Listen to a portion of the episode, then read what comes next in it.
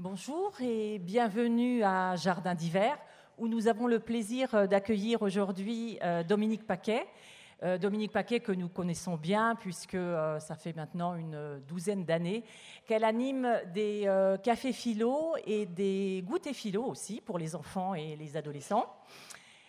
Dominique Paquet qui a plusieurs cordes à son arc, puisqu'elle est à la fois docteure en philosophie, dramaturge, mais également Euh, comédienne. Vous aurez l'occasion de vous en rendre compte tout à l'heure.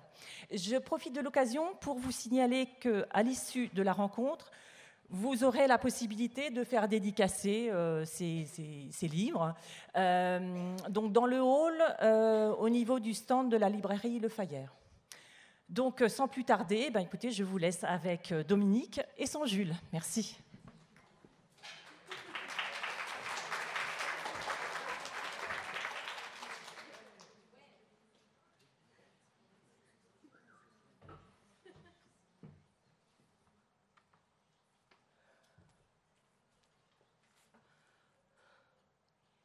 Tel que vous me voyez, je suis assez effondrée. Jules Verne m'a plagié.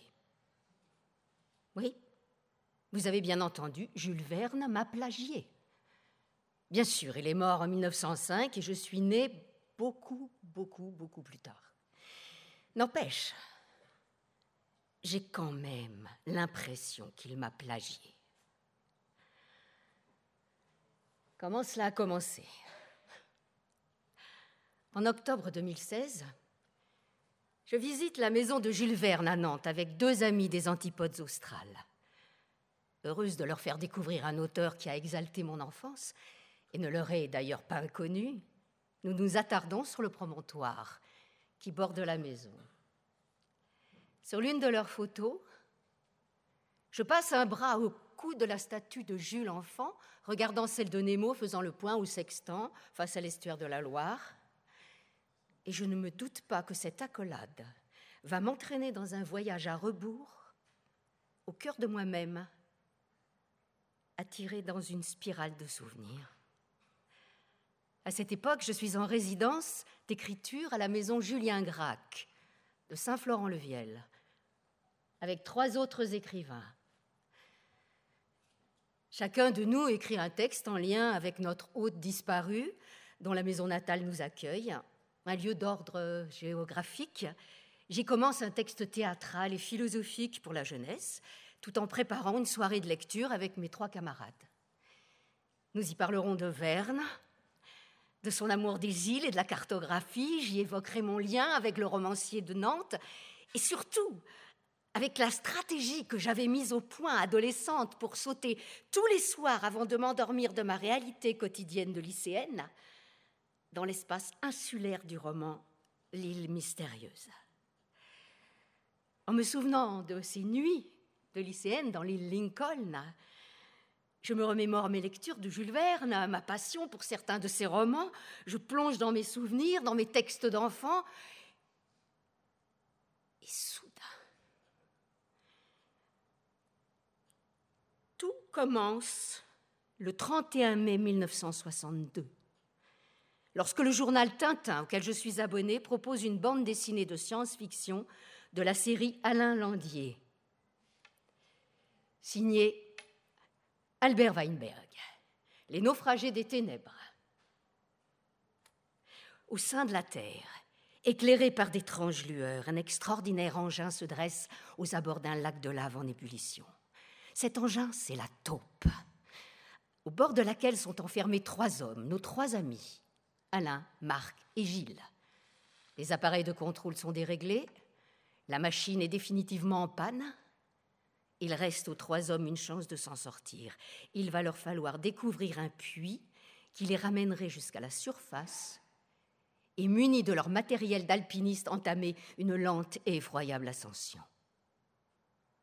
Je découpe la première page du magazine pour fabriquer la première couverture de mon deuxième roman. J'écris depuis octobre soixante-deux. Une activité solitaire de fille unique, commencée sans y penser un soir d'automne après l'école.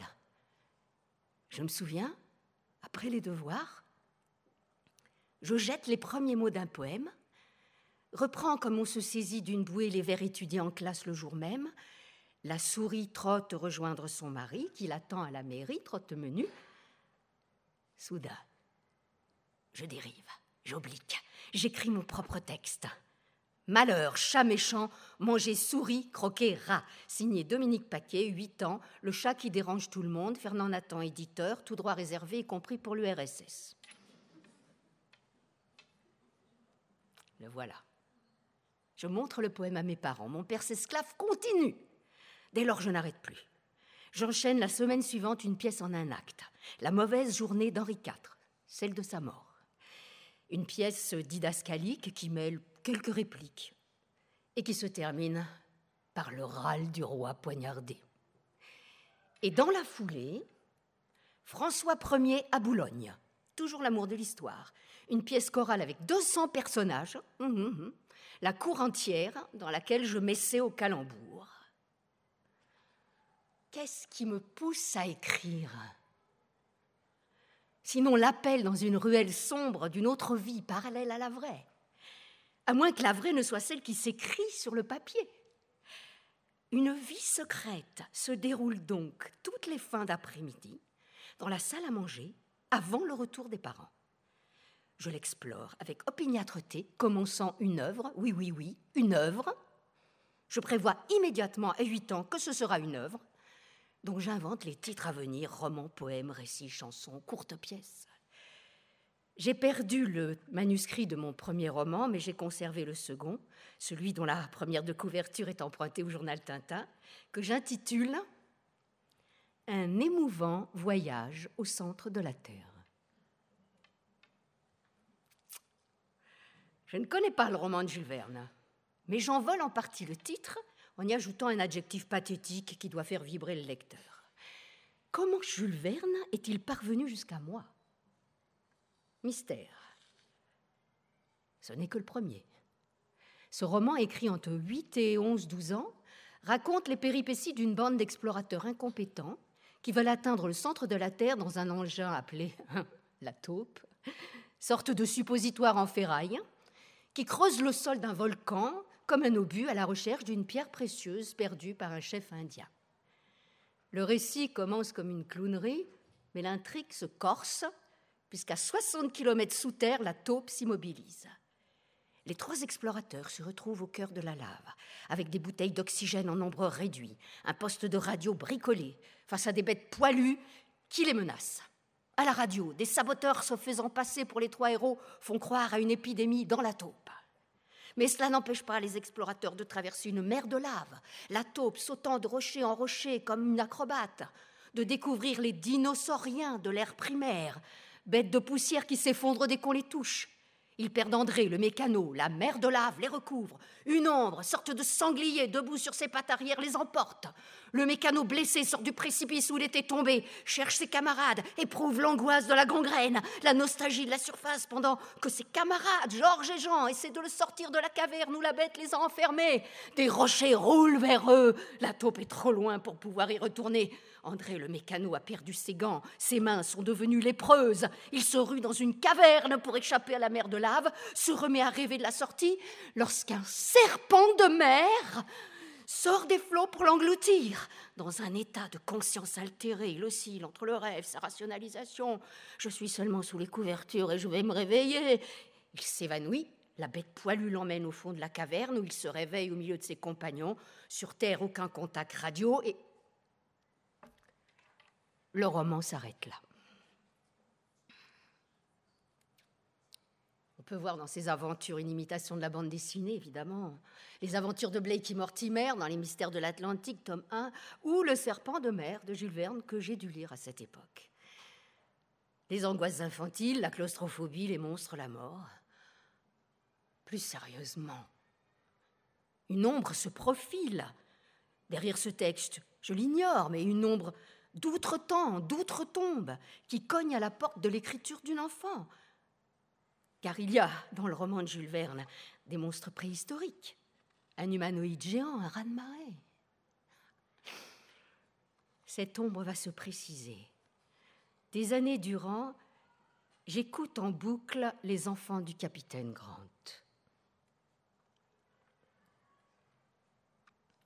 Avec Jean Paredes, dans le rôle de Jacques Paganel, un géographe distrait qui s'est trompé de bateau, avec lequel je jouerai au théâtre des années plus tard, sans jamais lui révéler ma passion pour sa voix étrange.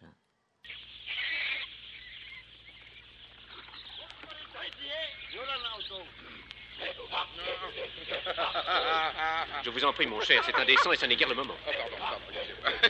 Toutes mes excuses, Lord Edward, toutes mes excuses. Mais, mais vraiment, je ne regrette pas mon voyage.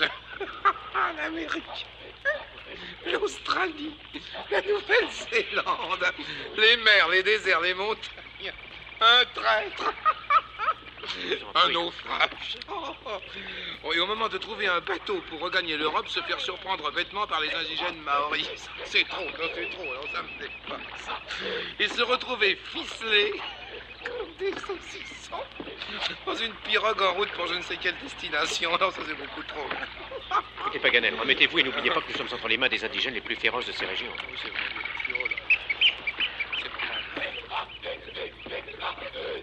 La façon dont Paredes s'écrit « Por famine ! Non, ça c'est trop !» fait passer dans mon dos de dix ans un frisson d'extase géographique. Un port d'au-delà des océans, l'on crève de faim, me semble au-delà de ce qui est possible d'imaginer en matière d'exotisme, pour moi anorexique qui peut manger à satiété. L'enfance se passe. L'hiver en rédaction de romans commencé avec des camarades, poursuivi seul toujours... Toujours inachevé, car lassé d'imiter, je cherche l'originalité d'un épilogue qui ne vient jamais. En classe de cinquième, je me perds en documentation sur l'Écosse pour finir un roman gothique, hein, et je désespère de ne pas ressembler à ces écrivains, chez qui jaillissent des phrases immortelles, hein, la nuit à la chandelle. Que peut écrire une enfant de onze ans, qui n'a connu ni l'amour ni les trahisons? À douze ans, elle se borne à imiter Joachim du Bellay, vingt poèmes pastiches, Paul Féval, un roman de quatre cent vingt-trois pages.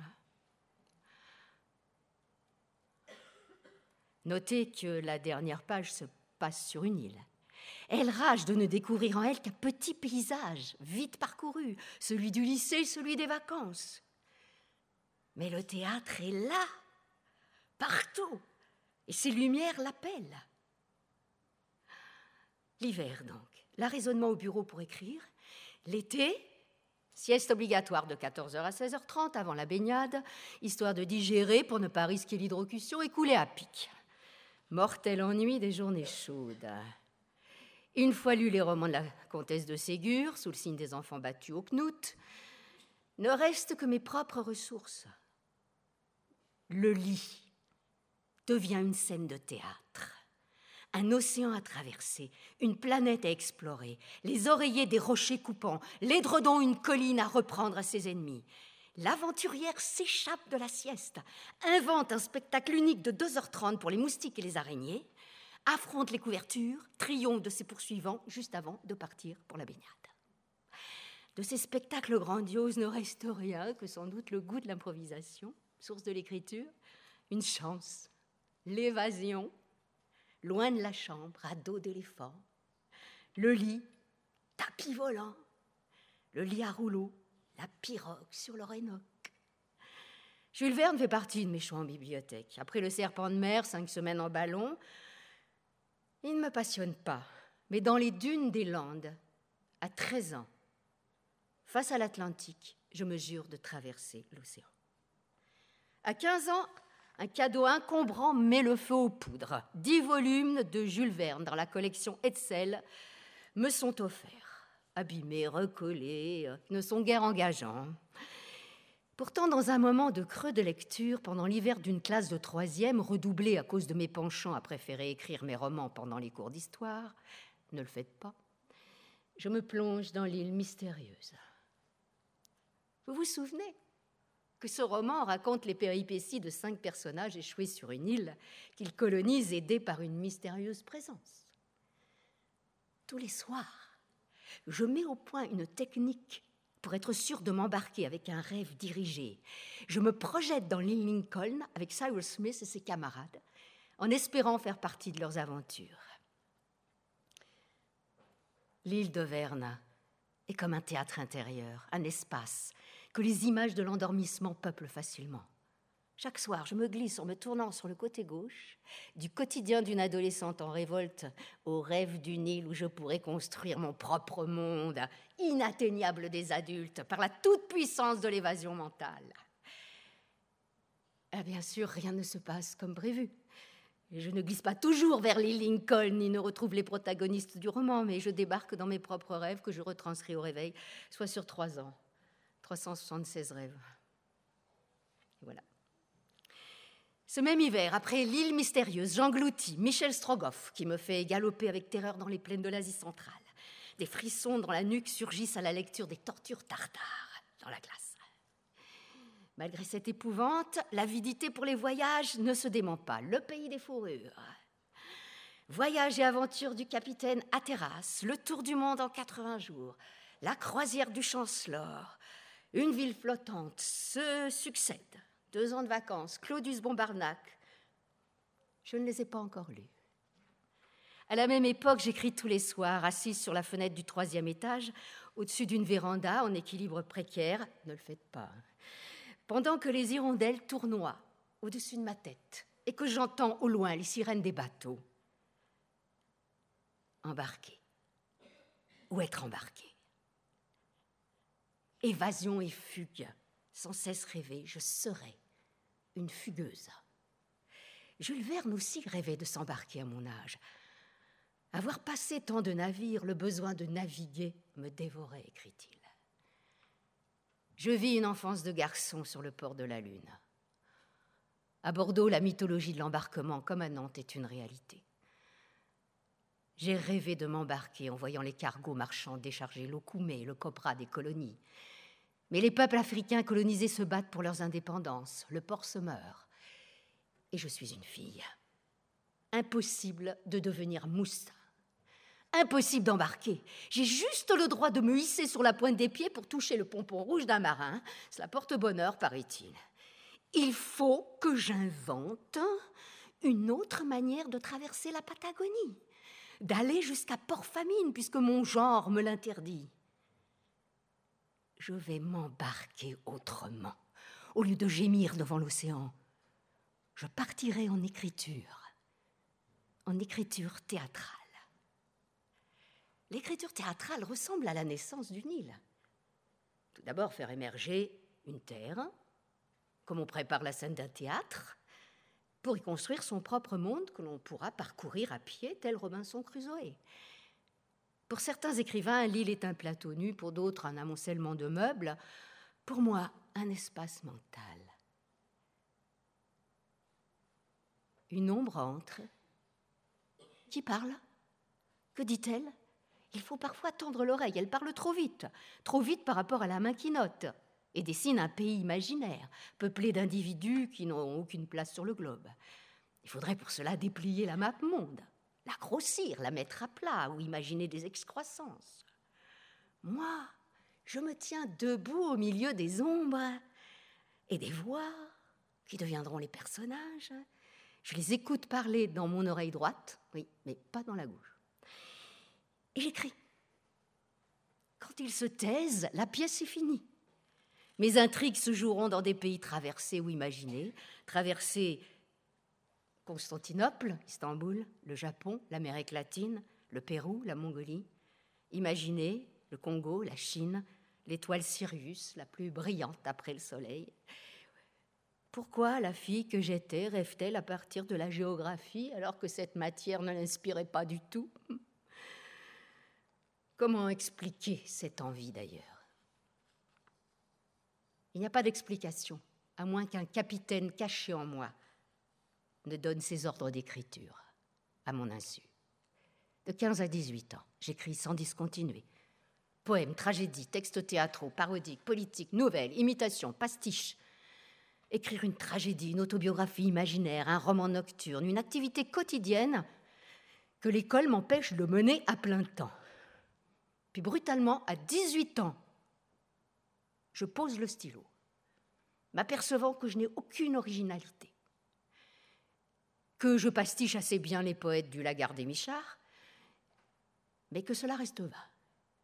décidée à ne recommencer à écrire lorsque j'aurai trouvé ma propre voie, j'abandonne, études d'actrice, de philosophie, je joue, je voyage, et l'écriture revient peu à peu. Dans l'ennui des chambres d'hôtel, où je passe trois à six mois de l'année en tournée théâtrale. Ce n'est plus une écriture de fille solitaire, mais une écriture de dramaturge. trente pièces, quatre-vingts articles, des essais, du journalisme. Une vie d'écrivain, comme je l'ai rêvé. Jusqu'en février dix-sept, jusqu'à cette soirée à la maison de Julien Gracq, où je vais raconter ma stratégie onirique. Jusqu'à ce que je m'aperçoive avec épouvante, en parlant de ma passion pour les voyages de Jules Verne, que je ne suis peut-être pas l'autrice de mon œuvre. Qui signe alors de mon nom? L'enquête commence. Retour vers le passé. Vers trois ans, mon père me chante une comptine dont je susurre la fin des vers. C'est le jeu. Qui veut connaître les grandes routes, les mers immenses, les continents, les nuits sous la céleste voûte, neige éternelle et désert brûlant, comme une boule, la terre tourne et l'aventure nous suit toujours. Partons pour faire le tour du monde, le tour du monde en quatre-vingts jours. Partons pour faire le tour du monde, le tour du monde en quatre-vingts jours. Jour. Mon destin est tracé, accomplir une destinée vernienne. La veille de mon accouchement, la téléprogramme « Voyage au centre de la Terre ». J'y vois un signe. Voyage au centre de la mer, euh, ou un lien avec mon second roman, un adieu à l'enfance avant de devenir mère. Le premier janvier quatre-vingt-neuf, je lis dans une prairie en public, comme d'autres acteurs mandatés ce jour-là, dans quatre-vingt-dix-huit chefs-lieux de France et d'outre-mer, la Déclaration des droits de l'homme et du citoyen du vingt-six août mille sept cent quatre-vingt-neuf, avant de m'embarquer dans une montgolfière. Je me souviens de cinq semaines en ballon. Et je suis stupéfaite de voler, en silence. Toujours en quatre-vingt-neuf, bicentenaire de la Révolution, je reçois une commande, écrire une utopie destinée à être jouée par soixante-dix élèves de classe de quatrième. L'île des Pois-Mouches. Un cataclysme a eu lieu, seuls les enfants ont survécu, les plus légers, ils se réfugient sur une île sur laquelle ils dérivent en essayant de créer une république idéale minée par les conflits et les jalousies. Vous y verriez un calque de l'île mystérieuse. Je n'y vois rien. Je ne copie personne, ce sont les commanditaires qui m'obligent. En quatre-vingt-dix, j'utilise le jeu de loi comme structure dramaturgique d'une pièce qui se situe au Congo dans un casino, où la table de la roulette figure l'Afrique sur laquelle se joue le destin d'un train, le Congo-Océan, qui existe toujours, entre Brazzaville et Pointe-Noire, édifié à la sueur d'ébène et qui coûta, dit-on, un homme par traverse. Un des exploits de la colonisation française. Quatre personnages, un croupier, le gouverneur de l'Afrique équatoriale française et deux planteurs se disputent la terre africaine sur fond de corruption, de construction du train, de mort, d'exactions politiques. Ceux, ici, qui connaissent le testament d'un excentrique savent que l'histoire se déroule sur un gigantesque jeu de loi à la taille des États-Unis. Mais moi, je n'ai pas lu le roman de Jules Verne. Alors, en quatre-vingt-quatorze, dans La dérive des continents, je dresse la liste des pavillons qui ont mouillé dans le port de la Lune à Bordeaux. trois cent cinquante bateaux. J'y évoque les cailloux Saint-Paul et Amsterdam, deux îlots français dans l'océan Indien, dont je découvrirai plus tard qu'ils ont été frôlés par Paganel et Lord Glenarvan, des enfants du capitaine Grant. L'année suivante, je traverse l'Atlantique sur un cargo porte-container. C'est lui, promesse d'enfance tenue, traversée sur la mer vineuse, exocètes, cétacés et sacs plastiques. Je jette une bouteille contenant un poème à la mer, elle se brise et n'arrivera jamais à Glasgow où aurait pu la pêcher Lady et Lord Glenarvan. En quatre-vingt-quinze, j'adapte cinq semaines en ballon. Oui, volontairement, là. Ce n'était pas mon roman préféré, mais c'est le plus spectaculaire pour le théâtre. Une montgolfière, des attaques de singes, de gypaètes. En quatre-vingt-dix-neuf, dans les sentiers miniers du Nord, j'écris « Maison s'enfonce », un audio-spectacle que l'on écoute casque sur les oreilles dans des transats, le récit à plusieurs voix de la chute lente d'une maison dans les houillères, au sein de laquelle une jeune femme essaie de retrouver son père mort. Souvenir des Indes noires. En deux mille, un hibou à soie se passe sur les îlots de glace détachés de la banquise et met en scène des pensées sorcières essayant de créer une république philosophique qui est au gouvernail. Platon ou Jules Verne, qui dans le pays des fourrures fait dériver ses héros sur des morceaux de banquise.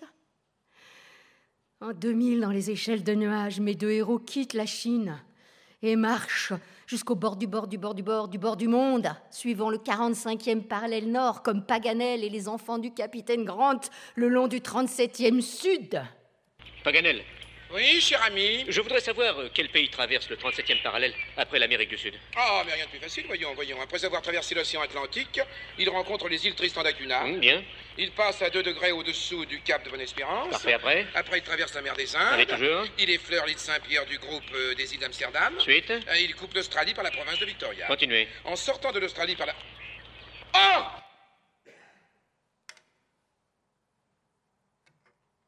En deux mille un, les tribulations d'une pince à glace de tiroir en tiroir à la recherche de son nom et comment elle le trouva. Oui, c'est vrai, là, je copie Jules Verne volontairement. Les tribulations d'un Chinois en Chine. Il faut se rendre à l'évidence. Je n'ai pas d'écriture originale. Je dégurgite seulement les images et les fictions que j'ai aimées dans mon enfance. Je m'en sers, je pille Jules Verne. Et ça dure. En deux mille onze, je prends le transsibérien jusqu'à Irkoutsk sur les traces de Yvan Ogareff, le traître de Michel Strogoff. C'est la maison des descendoristes à Irkoutsk. Puis je prends le transmongolien jusqu'à Oulan-Bator et la steppe. En quatorze, j'écris Maman Typhon, une pièce qui se clôt sur le vœu de l'héroïne devant le rayon vert. Je crois en avoir observé plus d'une vingtaine. Je l'attends avec ferveur les soirs propices, sans avoir lu encore le roman vernien. Mais à ma décharge, la mythologie du rayon vert est forte sur le littoral atlantique. En deux mille douze, dans Paroles de l'eau, je fais surgir l'île sans nom de l'estuaire de la Gironde, comme le Nautilus. Je ne suis pas une autrice. Je dois mon inspiration à quelqu'un d'autre. Je me suis glissée dans une œuvre étrangère comme un Bernard l'Ermite, dans une coquille qui ne lui appartient pas. Je n'écris pas mon œuvre, je suis écrite par quelqu'un d'autre. Je mène l'enquête. Comment je n'ai pas écrit certains de mes livres? Et si, je les ai écrits, mais... Première hypothèse. L'imprégnation dans l'imaginaire d'une enfant des romans lus. Banal. Mais... Une autre question surgit immédiatement. Est-ce que tous les écrivains, du moins ceux qui ont commencé à écrire petits, enfants, utilisent, sans le savoir, les romans qu'ils ont lus à l'époque où ils ont commencé à écrire? Vite, il me faut interroger un écrivain qui a lui aussi commencé à écrire très jeune, Joseph Danan, un ami auteur dramatique.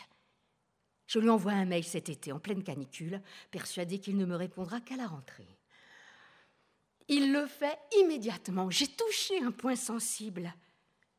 Joseph, est-ce que tu penses, toi qui as écrit enfant, comme moi, que certaines de tes intrigues théâtrales sont puisées consciemment ou inconsciemment dans les romans que tu lisais à l'époque? Joseph répond, je ne le dirai peut-être pas exactement dans ces termes. Mais le fait est que mes modèles pour l'écriture jeune public seraient plutôt du côté des romans de la littérature enfantine, comme Pinocchio, Peter Pan, que du théâtre. Quant à ma pièce, Jojo le récidiviste, j'ai l'impression que le système bêtise-gifle vient d'un modèle romanesque enfoui. La comtesse de Ségur. Joseph me rassure, je ne suis pas seule. Malgré tout, la tendance à copier Jules Verne chez moi est obsessionnelle. Qui tient donc ma main? Jules ou moi? Restons calmes. Jules est mort en mille neuf cent cinq. Je suis matérialiste. Je ne crois pas à ces transferts de mort dans les vivants. Je tente une seconde hypothèse. Le besoin de héros à l'adolescence. Les romans de Jules Verne appartiennent traditionnellement à une littérature de garçons. Est-ce que je ne me serais pas servi de lui pour pouvoir accéder à l'écriture en tant que fille? Jules Verne ne m'aurait-il pas permis de m'autoriser à devenir écrivain, à partager ses héros adolescents sans parents, ses voyages sans tutelle? Sinon, dans mon enfance, à quelles héroïnes de la plume une adolescente de l'époque pouvait s'identifier? À l'école primaire, à part Lucie de la rue Mardru, oui, vous avez déjà oublié qui c'est, hein, aucune autrice au programme. Au lycée, Madame de Lafayette, Colette, Marguerite, Marguerite Yourcenar, Marguerite Duras sont inconnues. À la rigueur, Madame de Sévigné, George Sand. Mes modèles d'écrivains seront donc du Bellay, Montaigne, Baudelaire, Rimbaud, Camus, Corneille, Racine, Molière, Ionesco, Beckett. Hum, pas de femme.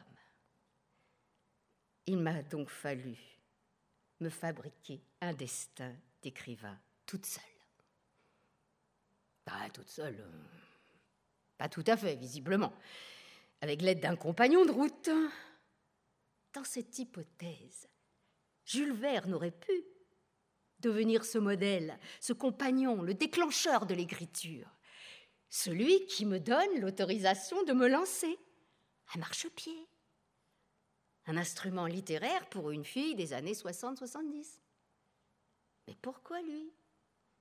Pourquoi toi, Jules? Oui, tu es très beau, mais est-ce suffisant? Je continue à chercher. Je tente alors l'hypothèse d'un lien biographique, un lien qui ne se voit pas à première vue. Nous avons plus d'un siècle de différence. Une histoire, un traumatisme commun dans lequel je me reconnaîtrai. J'ouvre une biographie. Rien. Rien de commun entre un bourgeois du dix-neuvième et moi, sauf d'avoir écrit tous les deux très jeunes, d'être né dans un grand port au cœur du commerce triangulaire de l'esclavage. Quand on fait du patin à roulettes enfant sur les terrasses qui bordent les quais du port de la Lune, que l'on guette au milieu des engins de levage le grutier assis dans les nuages, et que l'on voit débarquer le monde avec ses saveurs, ses parfums de poivre, d'huile, de bois africains, n'est-il pas impératif de s'embarquer? Ce qui me lirait à Jules Verne serait donc le goût de l'évasion. L'hypothèse est solide. Lorsque je suis accueillie en tant qu'écrivain dans les classes primaires et que je demande aux élèves « N'avez-vous pas envie de partir découvrir le monde ?» Dans un cri du cœur, tous me répondent « Non !» Les enfants d'aujourd'hui ne semblent pas vouloir s'embarquer. Ils veulent rester à quai, sur le canapé, devant les écrans, dans leur chambre, avec les parents. Moi, je ne rêvais, je ne rêve que de départ, d'allègement ou de fugue. Port famine, Irkoutsk, la Patagonie, Oulan-Bator, Machu Picchu. Pas par amour de la géographie. Je ne partage pas cette passion de Jules, non. Ce qui me passionne chez lui, c'est le, le guide, l'explorateur, le pacha, le capitaine. Mais il y a d'autres hypothèses biographiques possibles, d'autres liens que le port, des thèmes communs, des obsessions. Plusieurs de mes pièces appartiennent à une géographie, celle des enfants trahis, des enfants abandonnés, ou des capitaines de quinze ans ferraillent pour essayer de survivre à des souffrances ou à des tragédies. Tous mes héros enfants s'inventent des vies merveilleuses, partent vers les hasards, au besoin par le mensonge, la mythomanie. Tous rêvent de vies plus grandes qu'eux à l'échelle de la planète. Et d'autres appartiennent à la cartographie des revenants. Des spectres reviennent hanter ces mêmes enfants pour les perdre ou les aider. Nous voilà un autre trait en commun. Tirons le fil. Celui du salut enfant par l'aventure, le voyage en mer comme alternative au mal de terre. Osons le mal de mer. Bien sûr, Jules et moi avons en commun l'affranchissement d'une vie que nous trouvons très morne, si elle n'est pas éclairée par la fiction et le voyage. Doubler sa vie par des vies de fiction, n'est-ce pas en vivre neuf, comme les chats? Mais nous avons aussi le théâtre en commun, parce que Jules Verne a une carrière théâtrale extrêmement longue. Prendre la mer, prendre la terre, ouvrir le théâtre, un théâtre de grand large et d'héroïsme. Écrire du théâtre exauce, exalte, fait palpiter le cœur et un remède à l'ennui. À moi, comme à Jules Verne, il faut une drogue plus hasardeuse. Naviguer. Jules Verne fera construire trois bateaux et moi, je voulais acheter un chalutier. Mon grand large, c'est l'écriture, la philosophie. J'écris des textes philosophiques pour les enfants, pour les jeunes et les moins jeunes, pour les inciter aussi à s'embarquer, à délaisser le rôle de patate de canapé, pour grimper au banc, découvrir l'horizon à la vigie, commander de la timonerie. Le navire est déjà un théâtre. Le théâtre est encore un navire. Les premiers machinistes furent des marins, raison pour laquelle prononcer le mot corde au théâtre se nomme un fatal. Qui prononce un fatal paie sa tournée. Pour conjurer le sort, car sur un bateau, il n'y a qu'une corde, celle du pendu. Le théâtre a pareil. La troupe navigue au cœur d'un spectacle où chacun doit être à son poste, à la manœuvre, sans lâcher prise, sous peine de couler. Sinon, c'est ce qu'on appelle un bide. Ces proximités suffiraient donc à expliquer, chez moi, cette hantise de Jules Verne. Je reste sur ma faim. Port famine. Changeons de cap. Tirons des bords. Osons les péripéties. Péripéties égale renversement de situation, révolution qui aboutit à une catastrophe ou à une réconciliation. Osons le renversement. Si je n'étais pour rien dans cette histoire, si tout venait de lui, est-ce qu'il ne rêverait pas de se réincarner en moi? Il se servirait de ma main pour le faire. Et de plagiaire, je passerai à victime. S'il essayait de trouver des chemins tortueux chez une vivante pour revenir à la surface de sa mort et reprendre la plume. Tous les écrivains morts ne hantent-ils pas les vivants? Jules cherche à exister au-delà de mille neuf cent cinq, oui. Pourquoi exonérer les morts de décision? Oui, là vous vous dites... Euh, Elle est passée de l'autre côté, vers la folie. Pas du tout. Certains de ces manuscrits ont été publiés à titre posthume. D'autres réécrits par Michel, son fils. D'autres l'ont imité jusqu'au plagiat. Pourquoi ne se disperserait-il pas dans d'autres corps contemporains? Car je ne suis pas la seule à être hantée par Jules. Nous sommes des milliers, des millions sur la planète. Si Jules... se servait de ma main pour écrire et survivre à bas bruit. Si on admet cette hypothèse, quand la possession aurait-elle commencé? Je ne peux pas croire qu'au berceau, Jules se soit glissé dans mon corps à la faveur d'une inattention de mes parents. Si les esprits des écrivains pénètrent en nous à l'âge de la tétée, est-ce qu'on les boit avec le lait maternisé? Ou plus tard, à l'âge de la lecture? Grâce à leurs livres, ils se glissent en nous, s'y installent, tentent une survie post-mortem, soit. Mais ils peuvent échouer. D'ailleurs, parmi les milliers d'auteurs que j'ai lus, lui seul, Jules. Oui, je t'appelle Jules désormais, vu notre intimité. Seul Jules a pu s'installer confortablement en moi, parce qu'il a trouvé de creux de quoi s'abriter. Un corps d'enfant qui rêvait de s'embarquer, comme lui, de faire du théâtre, comme lui, d'écrire sans cesse et de vivre par procuration dans le corps de tous les personnages. L'auteur de théâtre, caché dans le texte, se disperse en trois dimensions grâce à l'acteur. Dans divers personnages, il se multiplie par fiction dans des corps vivants.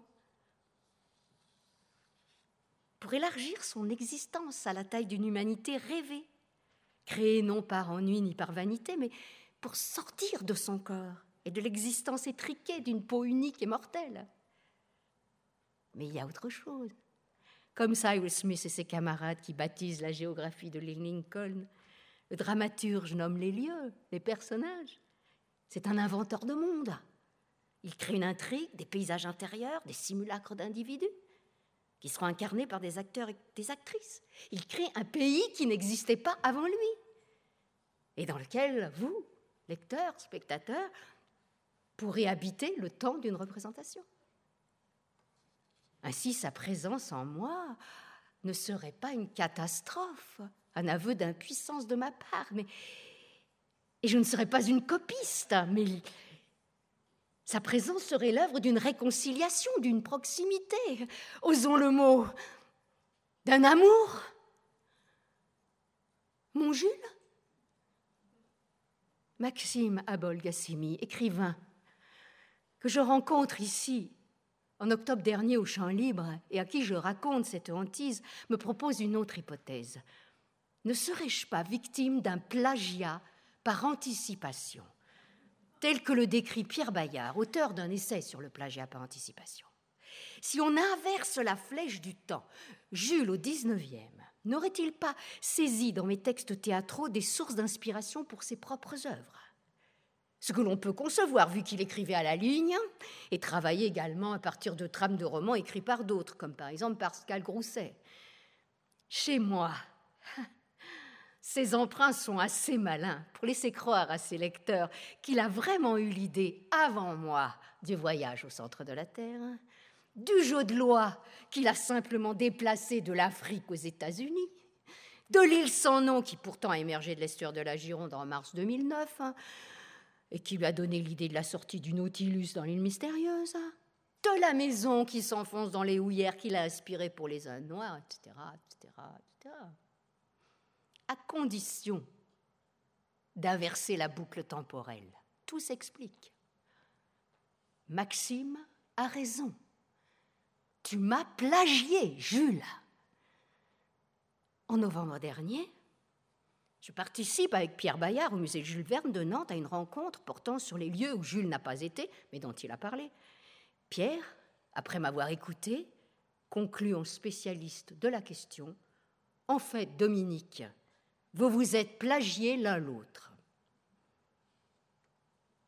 L'énigme est donc résolue.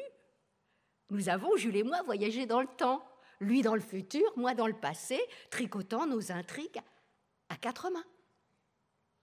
D'accord, Jules, mais cela ne règle pas la question. Qui écrit quoi et à quelle époque ? Pourquoi ne suis-je jamais citée sur les couvertures de tes livres ? Ni toi sur les miens, d'ailleurs. Pourquoi n'as-tu jamais avoué à tes lecteurs que tu puisais certaines de tes intrigues dans l'œuvre d'une autrice de théâtre du vingt et unième siècle ? Pourquoi n'ai-je pas touché de droit d'auteur au dix-neuvième siècle ? Car nous sommes jumeaux dans l'écriture, jumeaux inclus. Dernière preuve, novembre dernier. Voici côte à côte, à gauche, la boîte de compas de Jules Verne et à droite, la mienne. Troublant, non ? Jules, mon Jules. Oui, je peux bien te nommer ainsi, non seulement parce que j'ai passé mon bras autour de ton cou et que tu es resté de bronze, jouant l'indifférence, caché sous cette statue, regardant Nemo au loin, l'estuaire des Partences. Tu m'as doublé, tu as projeté tes fictions en moi. Tu m'as volé des histoires, poussant ma main, nos mains sur la page. Non, il ne s'agit pas d'une hantise amoureuse, quoiqu'il ait été très beau, même âgé. Rien de torride entre moi et mon Jules. Pas d'amant dans le placard, un amant dans l'écriture. Alors Jules, saisis le sextant, l'astrolabe, et embarquons-nous. Prenons des trains de hasard, des bateaux en partance. D'ailleurs, regardez, Jules m'attend déjà devant son musée. Il a préparé nos bagages. Nous embarquerons sur un trois mois à Saint-Nazaire et aborderons à Clipperton, à Hollande, Bocac, Tristan da Cunha, Saint-Paul et Amsterdam, Puka Puka, Pingla, Micronésie, Macquarie, Saint-Kilda, Tromelin, Napuca, Tikopia, Norfolk, Trindade, Tabor, Maria Theresa, et enfin, dans ton île, Jules, les Lincoln. Les alizés se lèvent. Adieu l'Europe, nous vivrons désormais dans tes îles. Jules!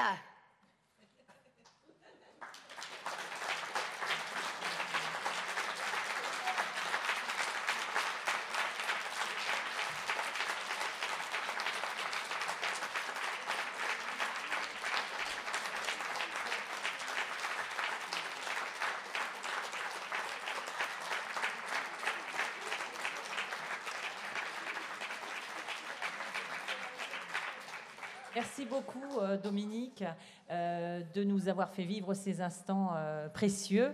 Euh, on a encore quelques minutes. Si vous souhaitez euh, lui poser des questions, surtout, n'hésitez pas. Je vous fais passer le micro. C'est le moment ou jamais.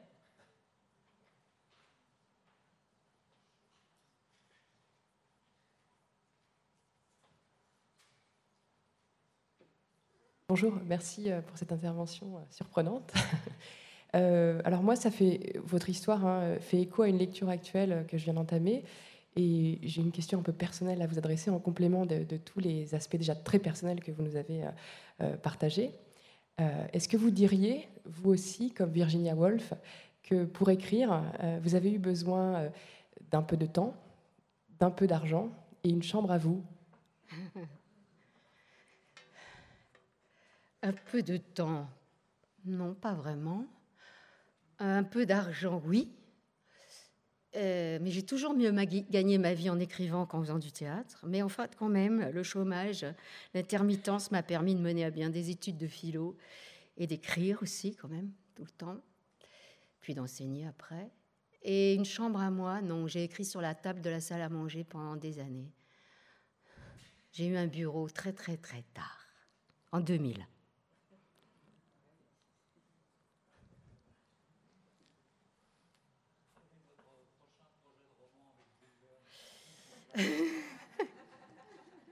Ben, pour l'instant, je viens juste de commencer cette histoire. C'est la troisième représentation de cette conférence. Les deux premières étaient au musée Jules Verne à Nantes, puis je vais en refaire une à Nantes chez lui encore au printemps. J'espère que cette aventure va nous mener loin. Et sinon, non, j'ai une pièce qui sort chez Théâtrale Jeunesse, celle que j'ai écrite chez Julien Gracq, qui s'intitule « Prête-moi tes ailes » et qui est une pièce philosophique pour enfants écrite à partir des chocophilos que je fais, entre autres ici, euh, au Champ Libre euh, et dans les classes, à partir des interrogations philosophiques des enfants. C'était très bien. Euh, moi, je, je me souviens que une expré- d'une expression que, que j'avais très souvent. Eh ben, dis donc, ça alors. Et puis, euh, je suis allé voir un psychanalyste et il m'a dit, vous n'avez pas souvenir de quelqu'un dans le temps qui utilisait euh, cette expression? Il m'a dit, en, en l'utilisant, cette expression, eh ben, il est avec vous. Est-ce que Jules Verne, euh, à deux ou trois ans, ne vous a pas conquis, n'est pas venu vous habiter? C'est possible. C'est, le, c'est un livre de psychiatrie, qui, Les visiteurs du moi, qui, qui pose cette question de la hantise par les ancêtres. Alors, je me suis posé la question, il y a même, parce que j'en parle, je raconte, puis il y a des gens qui me disent « Mais en fait, Dominique, tu fais partie de sa famille. » Alors, je cherche. Pour l'instant, je n'ai pas trouvé de lien avec Nantes. Mais j'ai une histoire avec Nantes qui est extrêmement forte, très, très forte. Je suis en train, d'ailleurs, d'écrire un texte sur Nantes et le surréalisme. Et bon, je vais peut-être trouver, peut-être trouver, mais enfin, il est très loin de moi. C'était quelqu'un qui était neurasthénique, euh, extrêmement désagréable avec euh, sa famille, hein, son fils, qu'il a très mal élevé, très peu élevé surtout, qui en a souffert beaucoup, sa femme qu'il a épousée comme ça, parce que lui, il avait plutôt envie d'une vie amoureuse dévergondée. Il a été très blessé par toutes les histoires d'amour qu'il a pu vivre à Nantes, parce que personne, aucune fille ne voulait de lui. Euh, bon, il était très beau, mais il n'avait pas d'argent. C'était euh, quelqu'un qui voulait faire du théâtre. Donc, euh, euh, donc je ne sais pas. Je, je cherche encore. De toute façon, quand j'en parle, des personnes me, me, me suggèrent d'autres hypothèses. Donc, ma conférence s'enrichit tout le temps. Elle ne finit jamais. Donc, ça va peut-être durer encore des années. Ouais. Je ne sais pas ce qui va m'arriver. J'espère aller à Amiens, parce qu'à Amiens, j'ai visité sa maison, mais euh, j'espère que là, je vais trouver des pistes dans le grenier, peut-être. Enfin, c'est, c'est quand même assez fascinant, parce que dimanche dernier, enfin, le jour de l'éclipse, euh, j'appelle ma mère le dimanche, comme tout le monde, et elle me dit euh, « Regarde la cinq, il y a Jules Verne !» Bon. À Nantes, je, fais une exposition, je participe à une exposition virtuelle pendant les journées du patrimoine. Il s'agit avec, vous savez, le casque, la main, là, d'attraper des tableaux. Alors, j'attrape des tableaux, comme je connais bien Nantes, je gagne. Puis à un moment, j'attrape Jules, le tableau de Jules, et clac, je le fais tomber virtuellement et je me retrouve dans le tableau. Pas à côté, dedans.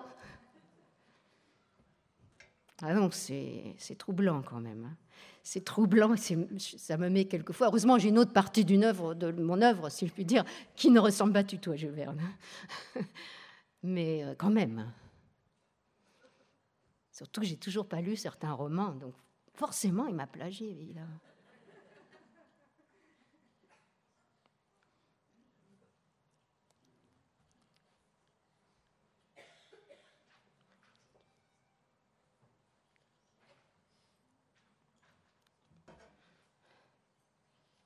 Bonjour, on s'est rencontrés récemment, oui, oui, on a parlé de ces questions-là, on ne va oui, pas oui. faire l'innocent.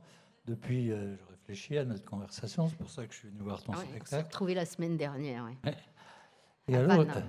Nous avions parlé d'une chose qui peut-être risque de mettre un peu à bas cette épopée du plagiat, mais je crois qu'il y a dans le fonctionnement de la mémoire, les derniers travaux scientifiques, des choses extrêmement troublantes, mettant en avant l'imaginaire et montrant indirectement à partir du, du fonctionnement de la mémoire des mouches, pour être très précis, c'est un, un Japonais qui est professeur à Harvard, qui a déjà eu un prix Nobel et va en avoir un bientôt un deuxième. Il fabrique des, des souvenirs à partir de choses non, non vécues.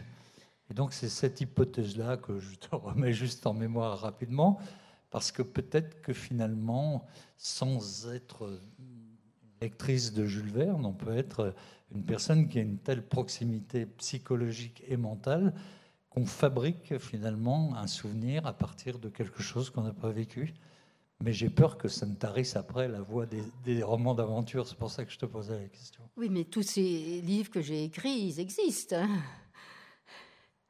ils existent. Alors, je ne sais pas, il va falloir que je me penche là-dessus. Mais en même temps, il ne faut pas être trop matérialiste. C'est, c'est, le plagiat par anticipation, c'est une théorie littéraire qui est extrêmement féconde. Là, je ne suis pas rentrée dans les détails, mais qui est extrêmement féconde sur le plan stylistique, sur le plan de l'inconscient collectif, d'une anthropologie de l'imaginaire, hein, bien sûr. Euh, je vous renvoie au livre de Pierre Bayard, Chez Minuit, le plagiat par anticipation. Mais euh, quand, je, quand je, je dis à, à ma mère, euh, regarde, j'ai, on a les mêmes boîtes de compas. Elle me dit, oui, mais ça se faisait à l'époque, c'est tout. Ah, j'ai dit, mais alors, tu me fais tomber toute mon histoire, sinon j'écris rien. J'ai dit, bah oui, on a fait la même boîte. Allez, bon.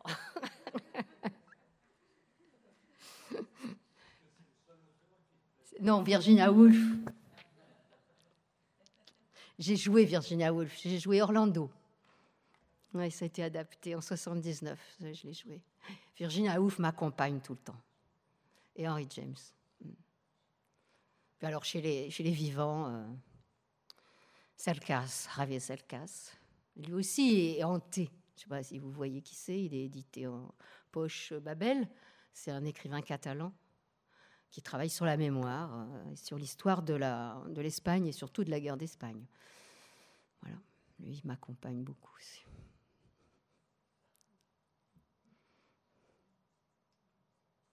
Bon, bah, bon festival littéraire. Soyez hantés.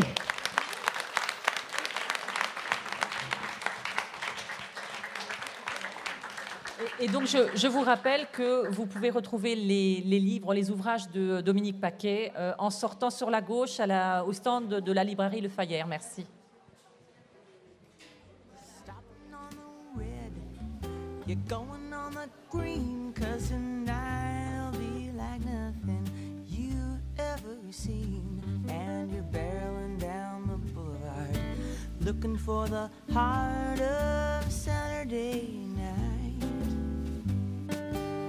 Tell me, is it the crack of a pool ball's neon buzzing? telephone's ringing. It's your second cousin. Is it the barmaid that's smiling from the corner of her eye? Magic of the melancholy tear in your eye. Dixie kinda quiver down in the core, 'cause you're dreaming of them Saturdays that came before. And now you're stumbling, you're stumbling onto the heart of Saturday night.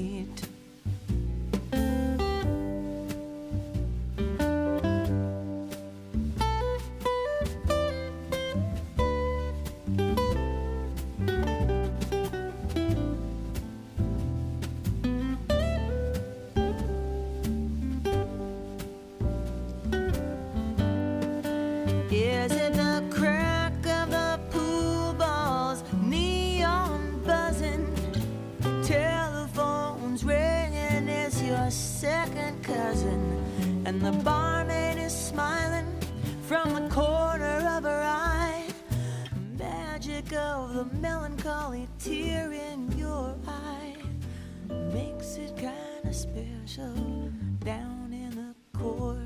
And you're dreaming of them Saturdays that came before. It's found you stumbling, stumbling onto the heart of Saturday night, and you're stumbling, stumbling onto the heart of Saturday night, and you're stumbling, stumbling onto the heart of Saturday night, and you're stumbling, stumbling onto the heart.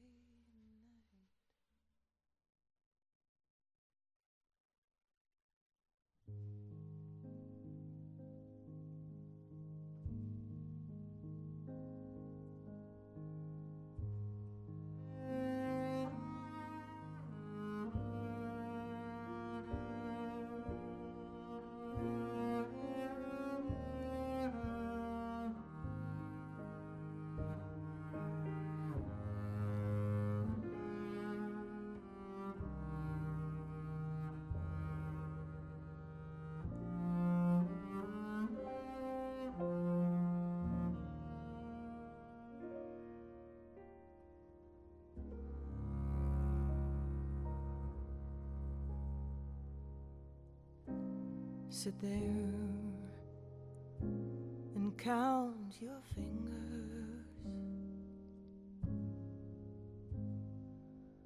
What can you do? Oh, girl, you're through. Just sit there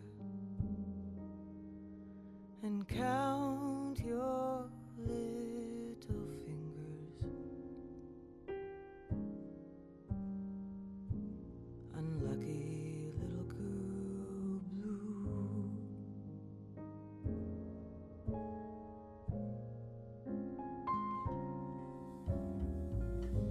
Just sit there and count the raindrops falling on you. It's time you knew. All you can count on are the raindrops that fall on little Goo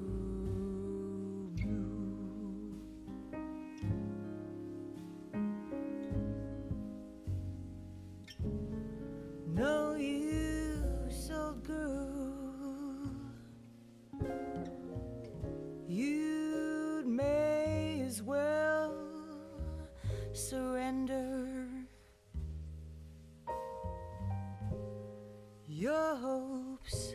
are getting slender. Why won't somebody send her to the blue boy to cheer up little girl blue?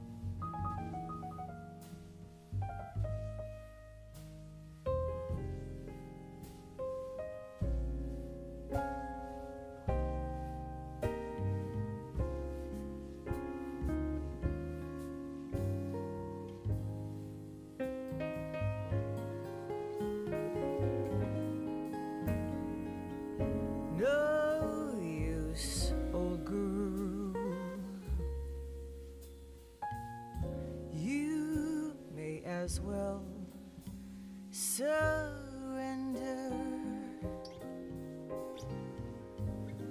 your hopes are getting slender.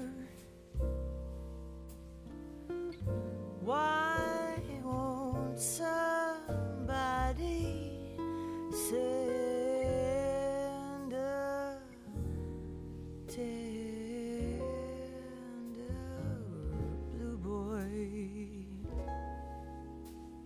to cheer up little girl blue?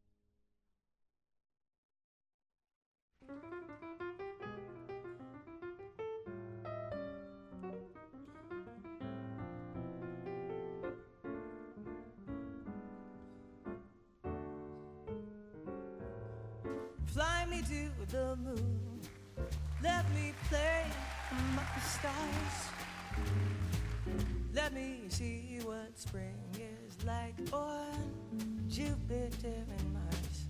In other words, hold my hand. In other words, darling, kiss me. Fill my life with song, let me sing forevermore.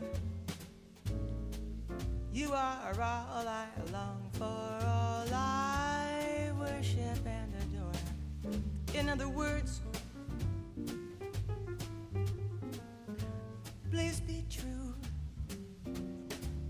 In other words, I love